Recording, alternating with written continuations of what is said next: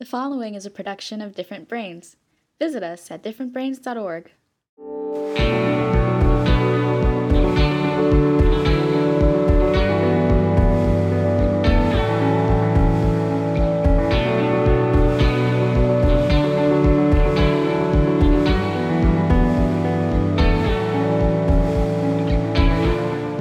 Hello, and welcome to Spectrumly Speaking. I'm Haley Moss, an attorney, author, advocate, and I'm autistic. I am so lucky because I have the greatest co host that anybody can possibly have here at Spectrumly. And I'm joined here by her today, the one and only. Hi, I'm Dr. Lori Butts. I'm a psychologist and an attorney. You're the best, Haley. Thank you so much. I needed that today. Everybody deserves a pep up every single day. So I am glad that I can hopefully bring a little bit of joy into your day and hopefully into our listeners as well. I hope how, so too. How is everything going? Good. A little hectic today. How about you? I also feel that kind of hectic vibe going on. Is there a way for you to manage that? Trying to carve out time to take care of myself and hopefully going on a good vacation in May. Perfect. Those are two great things. Good. Sounds perfect. I am still thinking about what kind of vacation I would like to go on, assuming okay. things, of course, feel safe and I have the time, but that's on my brain as I'm already thinking about vacation mode. Oh, great. That's a good, that's, that's something to look forward to. That's great. What about you? Um, you know, just same old, same old, plugging along in this in the continuing the Zoom world. So I, I feel, I feel like, like my entire life is still on Zoom. Right, me too. I'm okay too. with it. I'm okay with it though because I've had to travel twice during the last month, and I think you and I had a long discussion about my stress over going to Alaska once upon a time. Right. Right. So as much as we complain about Zoom after going through things like that, I'm very glad that Zoom exists. Uh, yeah, I, am I'm, I'm very grateful for it. That's it makes sure. things a lot easier, and also having all sorts of cool virtual technology means that we get to meet really amazing people. Absolutely, like today's guest. Wow. Exactly. Are you ready? I'm really ready. Yes. Today we are welcoming Terra Vance. Terra is an industrial and organizational psychology consultant and founder and CEO of Neuroclastic Inc. Her passions are at the intersections of social justice, equity, literature, truth, and science. Welcome to the show, Terra. Thank you. Thank you so much for having me. It is an absolute pleasure to have you. I know before we got started today, I was talking about how I've been following you and your work for a while, and it's really cool to just actually get to just chat. Yeah, it's very different, isn't it? To be you know, to only interact with someone via text and it then re- to, it to really, have this live interchange. Yes, it really is different. And honestly, it gets me really excited. So, just to kind of catch up our listeners and folks who might be reading the transcripts as well, can you share with everybody how you became involved in the neurodivergent community? Sure. Um, so, I had a funny story. I was writing a book, um, a novel, and my husband is autistic. Uh, I knew that as soon as we started dating. Like I figured that out on date one. But I was thrilled with that because I always felt like I was way more honest than most people. And I really love knowing um, what someone is thinking, not worrying that they're going to be passive aggressive because I never could handle those things. But I just had this totally wrong idea about what it means to be autistic. And i didn't see myself in in like the dsm criteria so much. Um so i just didn't know that i was as well. And i wrote this novel and i had some sensitivity readers and one of them was a local friend who's autistic. And when she read it i asked her could she tell which character was autistic and she said, What do you mean? They all are. And I was like, What? No. Yes, they're all very, very autistic. And um, she sent me to some things that showed more like the the non-gendered um, actually autistic uh, blogs and things, uh, what it looks like in women and what autistic people have to say about themselves. And I was like, wow, I, whoa. so I took some online quizzes and I was just way up there, like triple the the you're probably autistic numbers on those uh, online indicators. And I had a psych appointment uh, for ADHD um, like two weeks from that day or a week and a half. And I went in with this giant binder full of information and I was prepared to fight and be like, look, I'm totally autistic. And when I said it to my psych, he said, Oh, I know. and I was like, uh, You do? He was like, Yeah, it's in your chart. So apparently, um, I was diagnosed at the same time uh, as I was diagnosed for ADHD in 2006, but nobody told me. They only told me about the ADHD. So, yeah, I have been diagnosed for um, 11 years before anybody told me. That's. Did you have a conversation with them about about that? That's that's interesting. As a psychologist, been a different doctor. The okay. first doctor was had retired. I actually love that one, but that doctor was su- super like anti putting people in a box. Oh, he, okay. he would always say, you know, diagnoses are more like tools to get you what you need than than static things that you definitely always fit into, especially things like mood and personality disorders. He was like, you, you'll get diagnoses for things if you need the medicine or the therapy. So I kind I understand. I couldn't I couldn't even be angry at him or have a confrontation with him about why it was a bad idea because he had retired. So uh, a bad idea not to tell me because I right. had a lot of trauma in those 11 years that I feel had I understood who I was, I could have avoided. Um, but that right. But That was my story. So yeah, uh, I mean, a few weeks later, I started interacting with the autistic community online, and it didn't go well.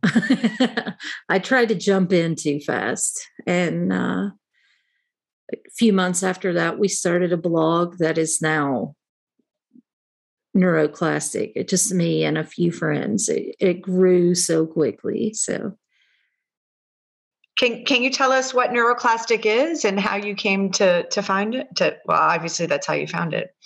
yeah. So there um when I first tried to enter the autistic community, I did not know that there was controversy about the word Asperger's. That was just what I had been told uh, was in my chart. And so I introduced myself that way. Uh, that was what my husband had as a name for himself. And this was years ago. Uh, but it just so happened to be around the same time as that book came out about Asperger and the and his involvement with and I had only seen neurotribes that had painted him very favorably. And so I introduced myself as Aspie, not knowing, and I got kicked out of eight groups in a row. And I ended up in this one group uh, where I just kind of stayed for a while. And we started a blog, some other people in that group, because I had been writing for Psych Central. Uh, they invited me after I wrote them a complaint about some of their authors being extremely ableist to write for them. And so I was getting this massive traffic and I I felt it was wrong because I was new. I didn't know anything. I was learning from friends who didn't have traffic. So I thought, well, let's funnel that traffic to a blog that has multiple authors. And that way we can spread this privilege out some and especially since all the advocates that I had seen in the community who were high profile were white people. And um, so the friends uh, who started the blog with me, we were ethnically and racially diverse and also not just from the US or UK. And it started to grow. Other people loved it. They started asking to join, and you know, things grew until we now have, uh, we're now a nonprofit. We have maybe 600 contributors and uh, from six different continents. We're still focused mostly on underrepresented uh, voices, non speakers, um, people from outside the US and UK, uh, elders, young people, um, Black, Brown, and Indigenous populations. And so, yeah, we we do great, and we still are mostly a publication, but we've started branching out into other areas of advocacy. That is really exciting, just learning more about what you've been trying to accomplish and what you have accomplished with Neuroclastic. And with that in mind, since it sounds like you truly do have a diverse coalition, and I know plenty of folks who have cited Neuroclastic as a place that they've received great autism education. What would you hope that other autism organizations learn from the neuroclastic model? I we have a very purposeful um like a privilege forwarding model.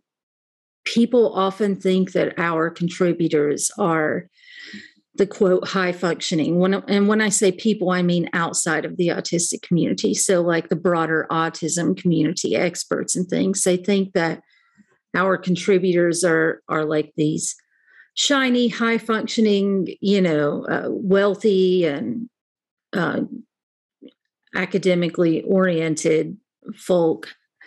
But what what they can't see is that we are the people that they call severe not all of us, you know, but that's motor planning differences. That's um, something that most people don't know anything about that I wish that they would learn.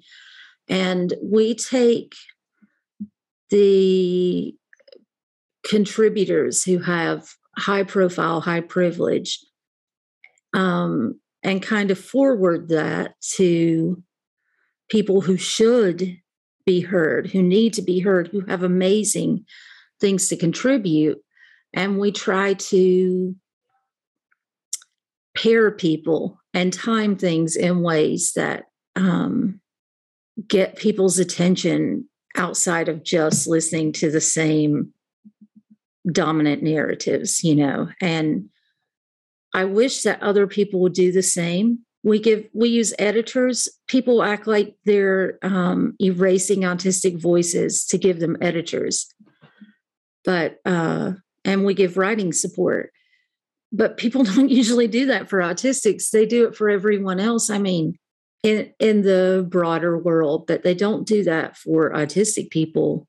But that's how that's how most people end up published you know with editors and supports. And so we we take what people are really good at and we pair pair people and give them space and room to contribute the ways that they enjoy. And then we, if somebody's great at art and another person is great at words, we'll we'll ask the great at words person to to write some image descriptions for the artist who who might be amazing at art but have a hard time with with the language of describing things. And so we just we just give room for people to fill in with what they're great at. And we don't do deadlines we don't have any pressure. And you know it's life changing for someone to be a published author. And it gives people um, you know things to put on resumes. And i wish that the rest of the world would take some notes from our process because it is it really works. We don't have conflict. Um, no one is ever wrong inherently for being able to contribute. And it it just works out really well. And I wish that other people would learn from that model and adopt it. is that how your work as an industrial and organizational psychology consultant kind of fits into all this or that is exactly how yes um, yeah. in io psych we we focus on working with systems right large groups of people or even at the societal level and structures and it is not hard actually to restructure things where you don't have this uh, privilege hierarchy. And that takes leadership that is um, horizontal and not vertical. So your leaders are doing more service and that's more behind the scenes. And so when people go and look at neuroclastic, they can't tell initially who who's, you know, kind of the admins with the with the editing privileges and who is um, someone who doesn't have a home who lives in a park uh, or couch surfing or a person who's um, 14 years old and non-speaking or someone who lives in a assisted living facility they can't tell. Um, and our contributors get asked to be on podcasts and and to consult with um, hospital systems and all kinds of things because everyone seems equally important on our team. And that's and they are. They absolutely are. We feel that way genuinely. And um, it's very easy to do and i don't know why more people don't do it it's just that we live in a culture that's not very collective and is super individualistic and competitive. And that's just not us. I think that's so important to think about is that we are collective rather than just an individuals. We're stronger together and we have far more to offer as a community. I love that that's what neuroclastic really seems to be about is that community and that you are supporting each other. I just have nothing but admiration for you and what you're doing. And kind of to wrap that thought up. So you're talking about how you have this collectivist approach to things and how your background in industrial and organizational psychology comes into that. Should all types of organizations, so whether it's corporate, whether it's nonprofit, how should they be doing these things too to basically recognize neurodiversity and rethink the norms that they've been using, which seem to be pretty individualistic from what you're sharing?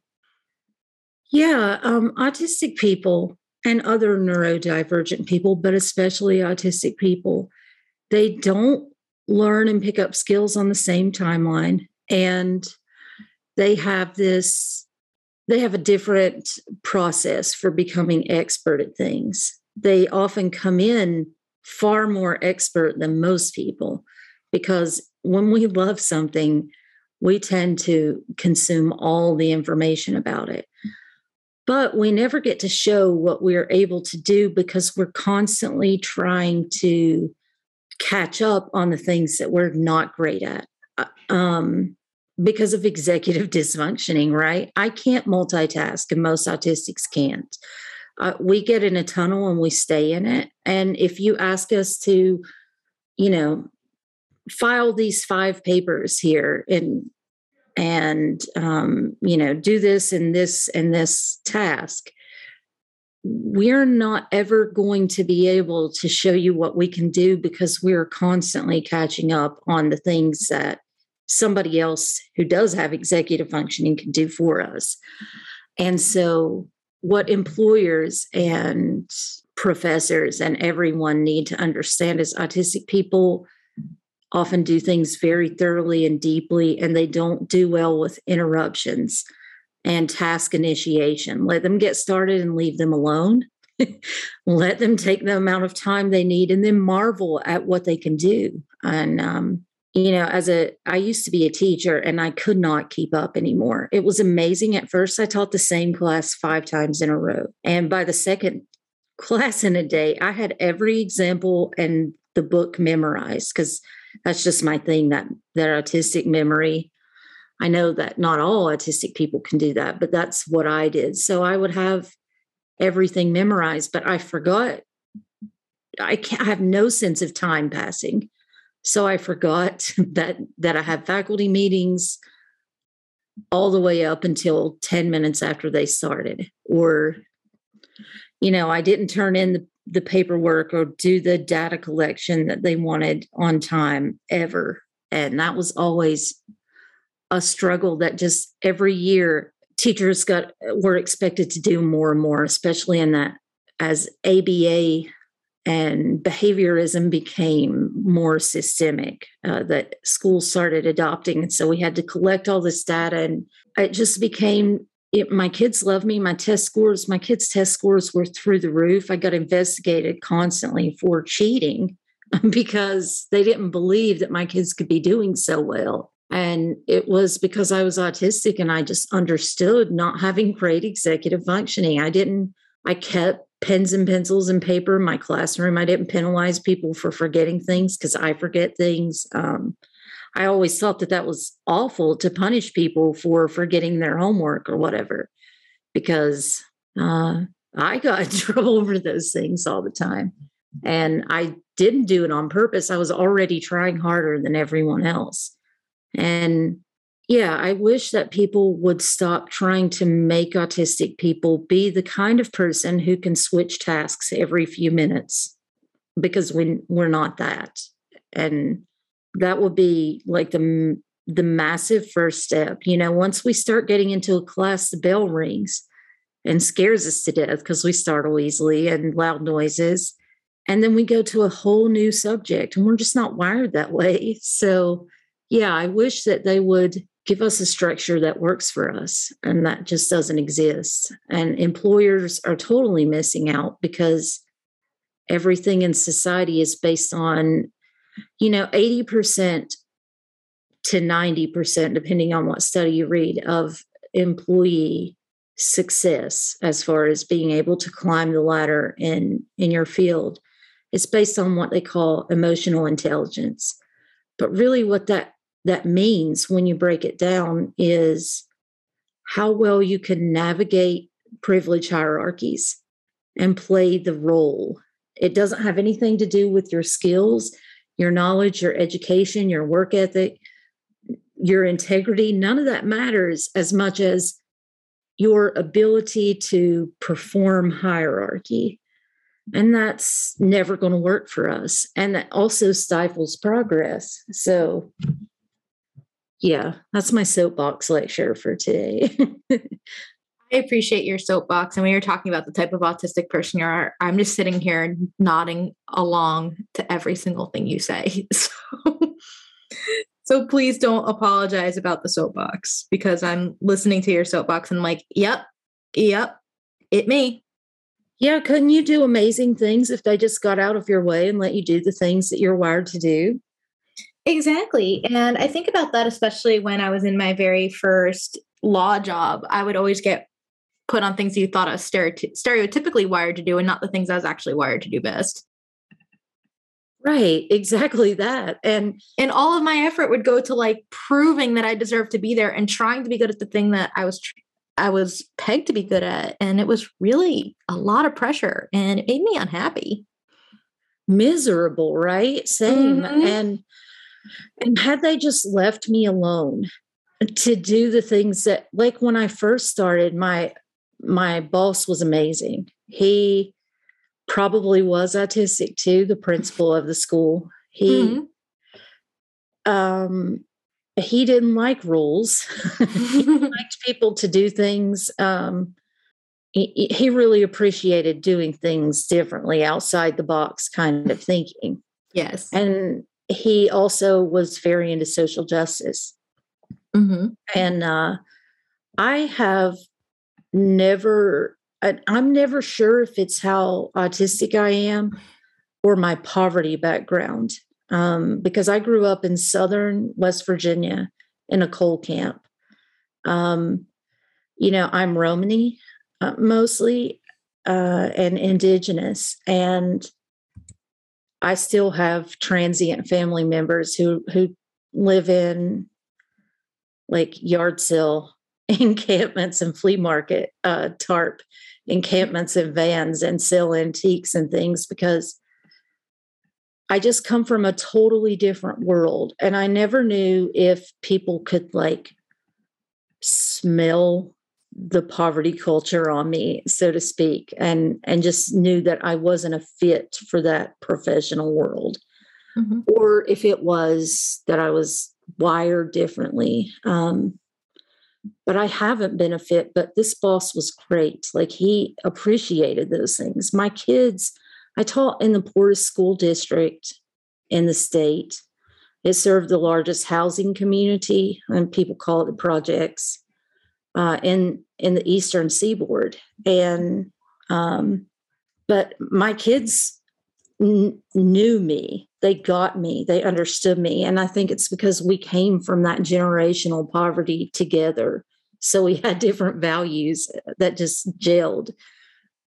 But i have not ever had another boss who appreciated those things. Um, and that was a shame because i was the one who the kids I mean, they called me mom all the time. I never asked anyone to do that, but it was just they treated me like I was a rock star. If I, they saw me in public, they would just run and scream, and they were so happy. They didn't like their other teachers, but I, it was that disconnect of in in poverty culture being real is a values. So people uh, speak very bluntly. They are they show big emotions you know when you've made somebody angry in poverty cultures but it's different you know that they call that not being emotionally intelligent uh, as you go up the privilege hierarchy where you're able to pretend that nothing is wrong and agree with everyone uh, who also has privilege all the time. So even if you don't feel those values and and you're different as long as you can not make waves you can you can climb that hierarchy. Mm-hmm. and that that just means that we never have any change. I actually think that empathy is uh, what people call empathy is what maintains all hierarchies and and privilege that's a really interesting thought and just listening to you even talking about poverty culture, it also kind of is a great transition. And when you're talking about your identities as well, I love that you wrote a piece last year about autistic identity development and you found a difference between non autistic, socially constructed identities and autistic experientially constructed identities. And it sounds like that's kind of, you're starting to talk a little bit about some of the things that I feel like you've mentioned, but can you tell us more about those differences too? Yes, I actually think that there's one and only one thing that is consistent among all autistic people that that defines what it means to be autistic and um, of course, autistic people are free to disagree with me, and that's fine. Um, and if they don't agree, then that means I'm wrong, and that's fine. But so far, pretty much everyone has agreed that that my theory is it feels right to them. Um, so what I think that autism actually is, it's not our sensory issues uh, we we often have those, but not always. It's not motor planning. It's not these um, spiky skill areas where we're really good at some things and really bad at others. Those things happen to a lot of us, but they're not uniform. I actually think the one thing that defines autism is how our identity is constructed is different from non autistic people identity is largely defined as uh, where a person is on their social intersections, how similar or different they are. So if you have a person who is cishet and black and Christian and a wife and a mother, right? So how similar or different they are from other Christians, how similar or different they are from other Black people, how similar and different from other middle class people or parents. Those things make their identity. Um, And that doesn't mean that they don't have interests and experiences that impact who they are and their perceptions. But their identity is kind of contingent on where they lie in their social intersections. And so their instincts are to protect their social intersections. I don't think autistic identity is um, constructed the same way. I think autistic identity, while we do have social intersections, an autistic person can also be Black, a Christian, a parent, cishet, middle class. We can have the same social identities, but I don't think that who we see ourselves as is a person who sits on those intersections. Um, I think that we see ourselves as the sum of our passions and experiences and values instead. And so um, that person may be, in, in the article, I use EMT, and that's my brother. He's an EMT. And ever since he was a young child, he was obsessed with emergency vehicles and especially fire trucks and ambulances. And uh, that's always been his whole identity. And so he wants to talk about that to people. When he makes an analogy, it always comes back to something related to firefighting. In fact, when he described autism to someone, uh, he said that he was, most people are a sedan and he's a fire truck. And he said a sedan can run errands, it can go on vacation and mm-hmm. back, it's good on gas. Um, a fire truck, it can't make tight corners. It's not good for errands. You can never find a parking spot. You don't take it to the post office every day. Um, it has terrible suspension. You run over a quarter and you can tell if it's on heads or tails. Uh, it takes forever to get up to speed. He said, but you would really be, we would be in a bad place in society if we didn't have some fire trucks here and there. And that was a perfect example, but that's his whole identity. He has nothing, none of his social intersections define him like his passions. And so I think that's why therapies are so sinister too, because they try to socialize us to have those social identities and to deny what what would be our core selves. So we grow up not knowing who we are because we've had all of our passions extinguished. That's such a great visual that your brother, I, I that like, that's such a great story. I really got everything from that. That was, um, and I do think that there's, I mean, I hope that there is a push to hear what you're saying and to support. I mean, certainly I'm biased because it's what we talk a, a, lot about here on Spectrumly is supporting people's passions and their true identities and things like that. And I do think that that there's there's at least uh, you know there's a um, a movement um, you know to and and and people are hearing neurotypical people are hearing that more and more and more but I, I do think that's going to take time I do but, too. And I want also for autistic people to know, you know, autistic people, if you ask non autistics who they are, and this is what I ask well over 10,000 people this question over a span of several years. And I even joined groups where it was unlikely that autistic people would be a part of those groups. Um, military wives and and wives of pastors those two groups just there there's probably not a lot of autistic people in those groups. And it's not that they can't be a military wife or a wife of a pastor, but it's just that they probably wouldn't see that as a group they would want to join because I don't think that they have a social identity of that relies on that social intersection, right? Right. So I ask non autistic people and autistic people who are you? And autistic people would start by saying they love justice and fairness. They're honest. So they start with their values, or they will talk about something they're really into. Uh, a pet. I love cats. Um, they would often say that is definitely not a social intersection. Um, non autistic people almost always started with their relationship status. They're a wife or a husband, they're a dad or a grandpa, grandfather or grandmother, or um, their jobs mm, and their career intersections, which you can be a career can be a social intersection or a passion uh, depending on your perception.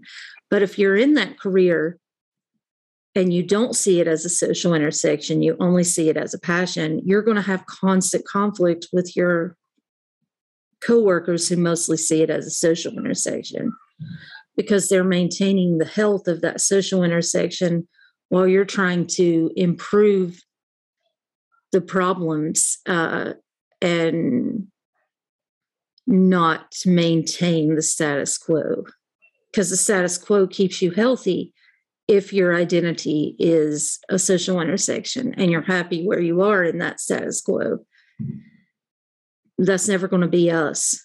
So um, I, I wish that autistic people would understand that they do not have to know who they are because they author themselves for the rest of their lives.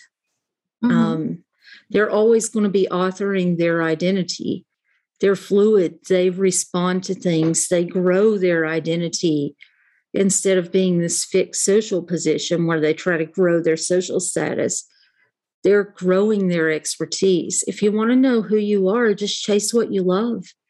It's that simple. You become the things that you immerse yourself in you become the values that you that you you know that are dear to you the more that you chase them. And so i just tell autistic people if you want to know who you are just start doing the things you love and you'll become uh, you'll grow with those. You'll fit the shape of the containers that you want to fit not the ones that society says you have to fit I think that makes a lot of sense. And it also, for at least for me, brings up questions when you do see autistic people who do seem to construct their social identity in the same way as most non autistic people, how much that even goes into things like autistic masking and camouflaging and things like that, too, which I find really interesting to think about. So I think that you definitely are onto something. And it yeah, does I have that we, extra nuance in there, too. I think we hate ourselves when we do that, though it's soul crushing. And I've tried that. You mm-hmm. know, I've tried to be the social intersections and mm-hmm. with gender too. I don't understand gender or feel any relationship to it. I am gender queer. Mm-hmm. I can't get closer to a definition than that because, like I said, I don't really feel any relationship to gender. But there was a time in my life that I just started doing what other AFAB people, women, were doing dressing the way they did and you know getting my nails done and and keeping up with my appearance uh using name brands. And i it did change. Everything around me got easier. Once i started looking and sounding and acting like other women. I was reading cosmo magazines and it was talking about what women like and what women are. And i'm like really hey, I used to do that too. I did that as a teenager. yeah. My, my magazine of choice then was 17. Yeah. And uh, all of those things. And like I said, I never knew if I was so different because of poverty culture and and growing up in a coal camp in the backwoods. Um, it's really like a totally different country. What I didn't know what it was. I never knew if I was straight or gay. I didn't know if I was trans or not, if I just hated being a woman because I didn't like the things that people said women do. But I just, I just really needed to define myself. I did have it much easier, but I hated myself. You know, I was uh, being sought after by men uh, and dating once I started acting like other women and wearing high heels and um but I wasn't happy. I was I was successful, in that, but I was miserable. I didn't know who I was, and I was just constantly trying to become everyone else. I, I didn't know what masking was. And that was kind of that novel that my friend read who said, These people are all autistic. I was like, No, no, she can't be autistic. Look at how great she is at being like everyone else, even though she knows she's just putting on an act. But my friend was like, You really don't know what autism is. Look at these sites. And and I did, and it was mind blown. But we need community so badly. And so that's just what Neuroclastic is focused on. It's just building that community so we can learn. There's no language out there in the world to describe us. We have to do it ourselves. And we can't do it by just being friends with the same upper middle class, you know, 50 white people who have always been the face of autistic self advocacy mm-hmm. because those experiences are very different from people in South America or people from where I'm from or people who are not white people. It's just going to be so very different. So we have to be a community that actually does what the rest of the world has failed to do, and that's include everyone. And so we've been extremely purposeful about that. And it's easy and it's amazing. We just um we brought on the most amazing person, and I can't wait for the world to meet him. Uh, we have a new position called a chief decolonizing officer. Mm-hmm. And uh, Jude Afalaki Alobadum is our chief decolonizing officer. We're so excited about that.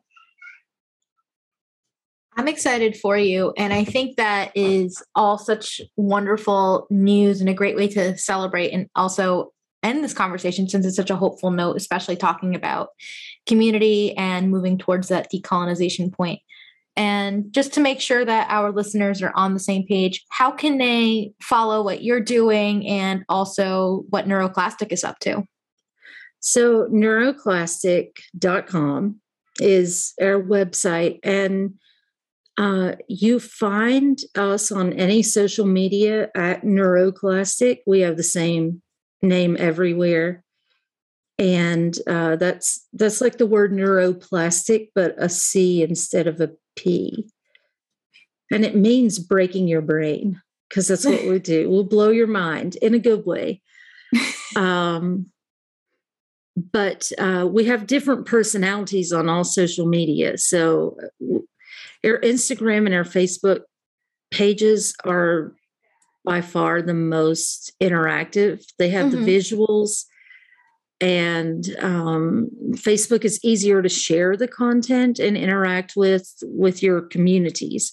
And so mm-hmm. we have the we have the biggest presence on Facebook uh, just because it the format of it uh, is community building. I think more, even if you hate the the corporation it does do well to build community if you use it right. And so follow us on these social media mediums and you know we do live streams. We respond to what the community talks about and and has questions about and says wow I, di- I didn't know about this. Can you tell me more? And so we start making more content. And we commission more people to write about those things. And we uh, are very purposeful to make sure that y- people don't go unrepresented. And so, if you feel like uh, an intersection or experience that you have is not represented, just let us know, and we'll we might even hire you to create some content so other people in your intersections can feel represented and be a part of community that you might have felt left out of before. So, yeah, find us please and and interact with us. Especially non-autistic people. You don't want to be the person who finds us too late. Yes. And, I think I love that you're saying that too about not not finding resources too late because resources should be for everybody at any stage of your learning. Yeah, and a lot of people do find us too late and they have lost contact with their children. Uh, their Mm-hmm. children have gone no contact, or their children are no longer alive, and that's really sad. But it happens a lot. We we hear from parents a lot of adults who really wish they had found us earlier. But now there is a place that you can find right now and do that before it's too late because we really do want to help. And we're also a, a lot more gentle to the audience than some places. Um, That's important too, is to just ease people into it, but also not be afraid to tough love them at the same time. yeah, I mean, we will tough love you in a very strong way if you try to advocate against communication rights. That is Yes. a big one for us. So that is Mhm. your one landmine that you can step on that you will probably feel the wrath.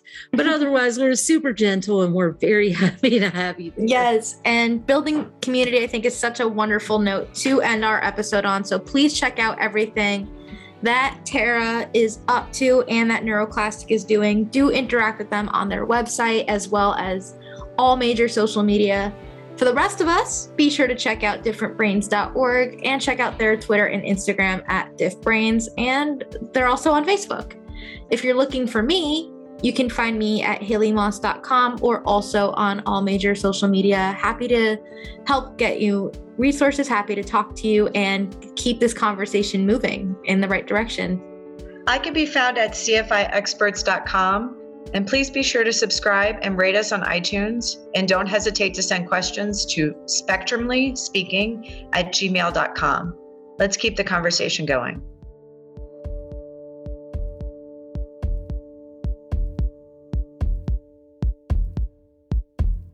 Spectrumly Speaking is a production of Different Brains. Visit us at differentbrains.org.